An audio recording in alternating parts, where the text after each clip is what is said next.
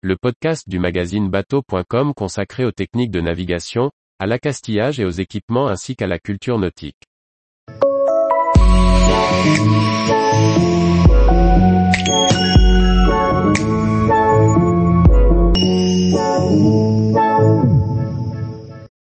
Transbordement en mer, récit d'un accostage entre catamaran et cargo. Par Chloé Tortera.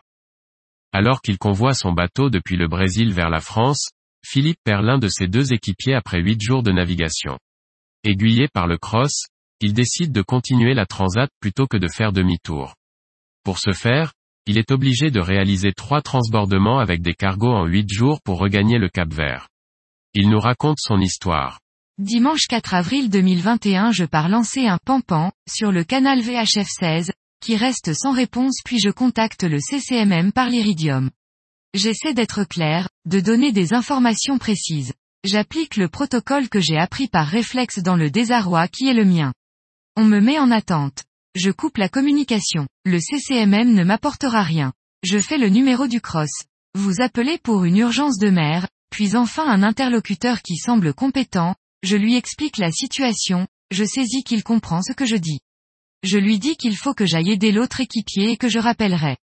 Yves a pu descendre totalement Marc qui est allongé sur le bimini près du pied de mât. Je ne peux que constater son décès. Je rappelle le cross. Nous sécurisons le bateau, nous vérifions qu'il n'y a pas de bout dans l'eau. Yves sécurise la bombe en l'attachant sur le bimini. Nous remettons le bateau en marche au moteur et décidons de faire route vers le Cap Vert, terre la plus proche, mais au vent.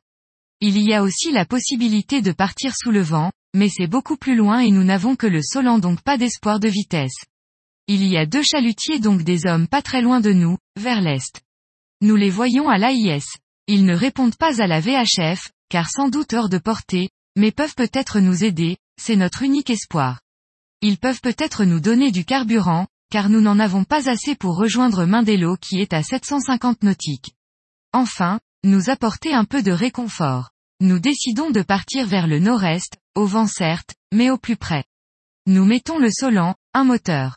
Nous passons la nuit dans le carré, sans presque parler. Il faut quand même que je gère le bateau en essayant d'utiliser la voile et un moteur, d'aller vers les chalutiers qui représentent la vie, l'aide.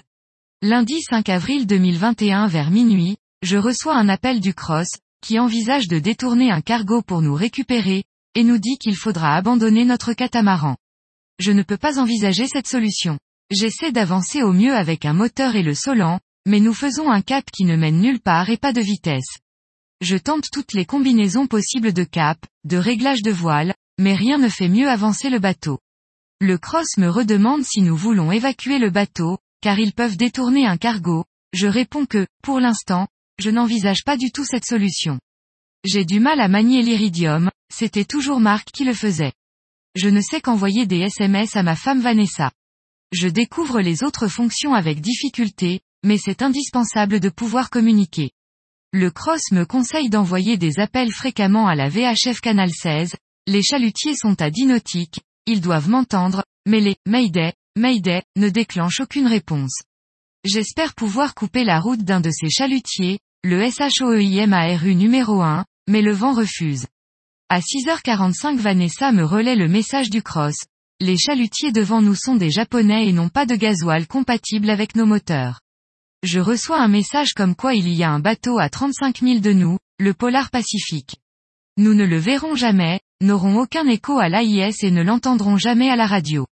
Nous calculons l'autonomie qui nous reste, il nous faudrait récupérer 800 litres de gasoil au milieu de l'Atlantique. L'iridium ne fonctionne plus. À force d'insister, je finis par comprendre que la boîte de réception est pleine. Je la vide et l'iridium refonctionne après que j'ai effacé tous les messages. J'échange des messages avec Vanessa. La situation n'est vraiment pas brillante. La mer durcit et nous sommes obligés de mettre les deux moteurs, car nous nous traînons à 1,5 nœuds. Maintenant nous sommes à 4 nœuds, mais la consommation de gasoil est double. À 14h50 le 5 avril 2021 message de Vanessa, un tanker peut nous donner 600 litres de gasoil dans 4 heures. Cela nous redonne le moral. Le cross confirme, ravitaillement par le tanker Coral Topaz, mais dans 10 heures, c'est-à-dire en pleine nuit. Le cross nous demande de faire la manœuvre de jour, car la mer est bien formée, 17 nœuds de vent. Le cross me téléphone la météo. Toujours au moins 15 nœuds de face. La possibilité d'une livraison de gasoil nous redonne un peu le moral, mais nous commençons à nous demander comment nous allons faire? Ont-ils des jerrycans, des fûts, comment les transborder? Autant de questions dont nous n'avons pas la réponse. Mardi 6 avril 2021 sur 0H41 le Coral Topaz apparaît à l'AIS. Deux heures, contact radio avec le Coral Topaz quand il est à 10 nautiques. J'arrive à comprendre l'anglais du capitaine. J'essaie de lui expliquer que j'aborderai son bâbord, que je mettrai des défenses sur mon tribord où se trouve mon poste de pilotage et qu'il faudra qu'il m'envoie deux amarres. Il est très coopératif. C'est un bateau de 195 mètres de long qui apparaît. Yves me dit de préparer un bidon étanche avec nos affaires personnelles, les papiers au cas où la manœuvre se passerait mal et que nous quittions le bateau. Je commence à me poser des questions et je me mets en position d'attente, à la barre. Nous avons mis tous les deux nos gilets de manœuvre et sommes assurés sur la ligne de vie ou sur point fixe. Je vois le tanker qui commence à virer pour nous aborder par tribord comme prévu. Nous nous faisons balloter à l'arrêt et j'ai du mal à tenir le bateau dans le vent. Je me fais embarquer d'un côté ou de l'autre, mais je veux bien montrer mes intentions. Dans la nuit noire, sans point de repère pas facile de tenir le bateau. Chaque fois, je me remets au vent en lui présentant mon tribord. Voilà, il est à un demi-mille, presque arrêté et le capitaine me dit par VHF qu'il maintient le cap 005 degrés, ce qui me permettra de l'aborder en étant protégé du vent. J'aborde le tanker par son arrière bâbord, il est bien positionné pour me protéger au maximum du vent, mais pas de la houle. Nous montons et descendons au moins d'un à deux mètres à chaque vague. Nous frôlons cette muraille d'acier noir. Un matelot me fait des signes avec une lampe rouge pour me montrer où me positionner. Une amarre nous est lancée, Yves réussit à l'attraper à l'avant.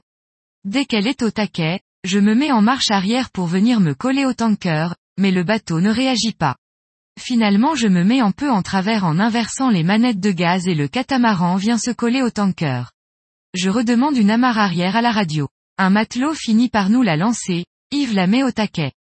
Voilà, nous sommes collés au bateau, les défenses s'écrasent contre la coque du tanker. Les matelots nous font signe d'avancer le bateau, car nous ne sommes pas sous la grue.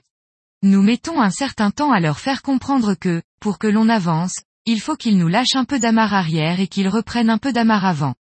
Voilà, nous sommes sous la grue après une rude bataille. Nous voyons un fût de 200 litres s'élever dans les airs juste au-dessus de nous. Je mets les gaz en inversant les manettes pour mieux coller le bateau au cargo et je vais aider Yves à l'avant. Le fût redescend, nous faisons toujours des bonds de 1 ou 2 mètres en vertical le long du tanker. Nous arrivons à saisir le fût avec Yves et le marin le dépose sur le pont en manœuvrant parfaitement avec la grue. Nous enlevons le système d'attache de chaque côté du fût, nous le faisons rouler et arrivons à le mettre debout dans le bac avant du bateau. Nous répétons trois fois l'opération et sommes épuisés.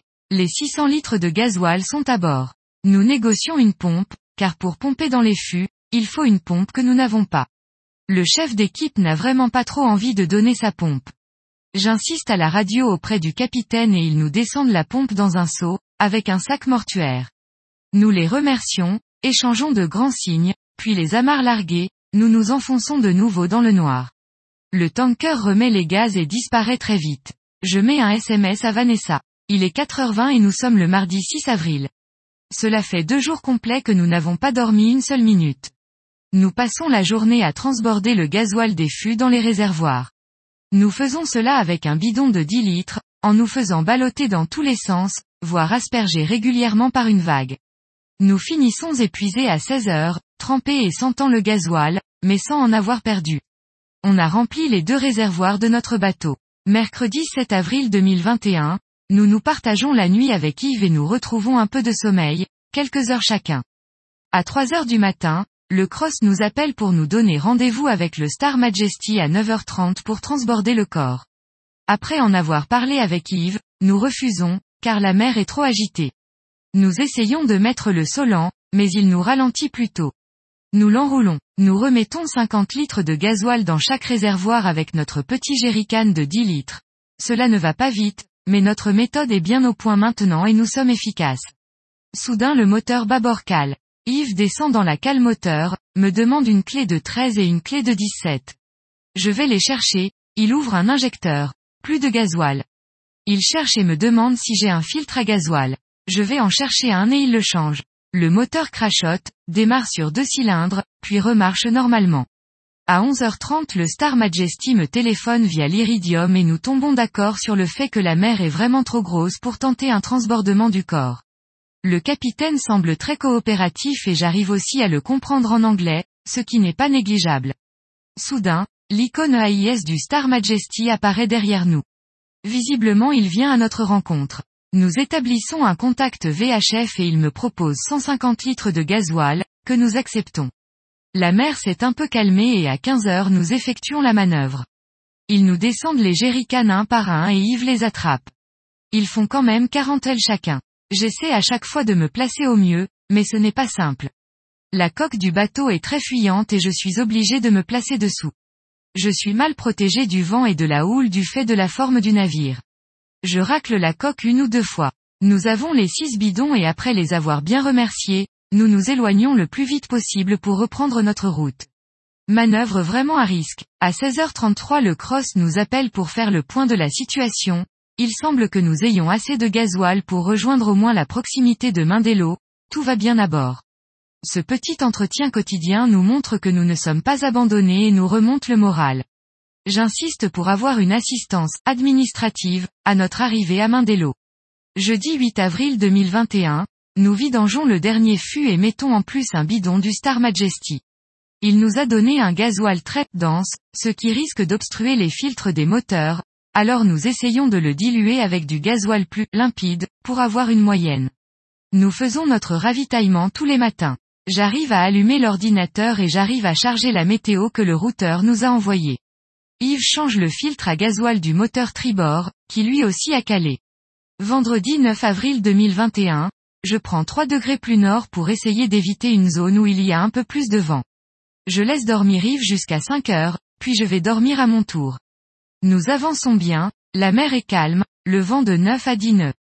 Le bateau ne tape plus, nous faisons 5,2 nœuds de moyenne, nous avançons bien. Le cross envisage la possibilité d'un ravitaillement par un cargo CMA-CGM, mais dans la soirée le vent se lève et des vagues apparaissent. Nous ne prenons pas cette offre après en avoir bien discuté avec Yves. Normalement, nous avons assez de carburant pour aller très près de Mindelo, donc pas de risque inutile à aller aborder un gros cargo par mer formée.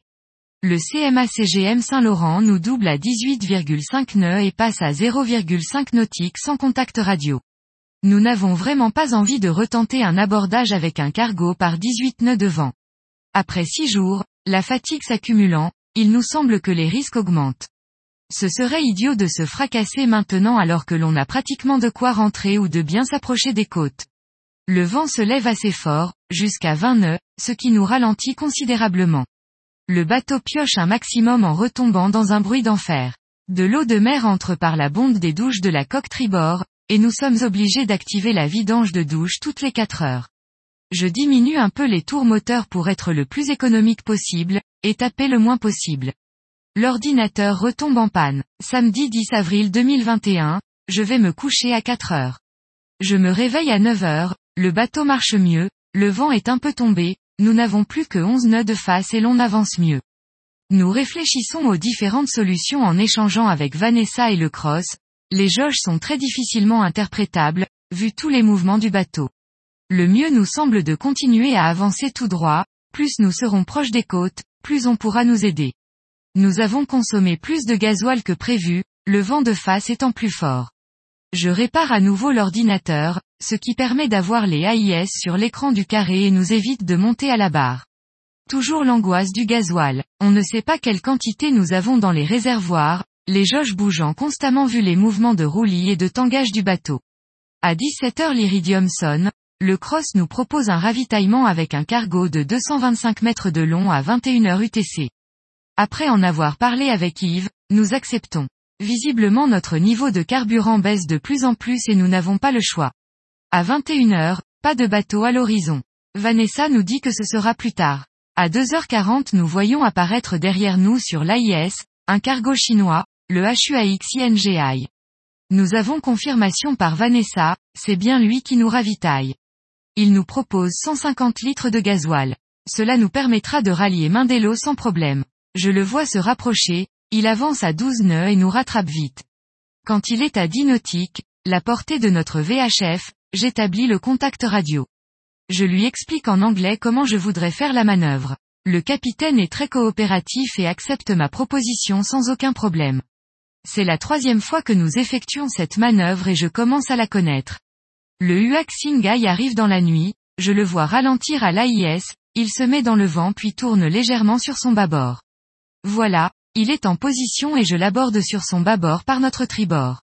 La zone de dévente est parfaite sur son arrière, enfin un peu de calme. Un marin jette une amarre, Yves la met au taquet avant et je mets en arrière le moteur bâbord. Le bateau recule et la paroi sombre du cargo est de plus en plus proche.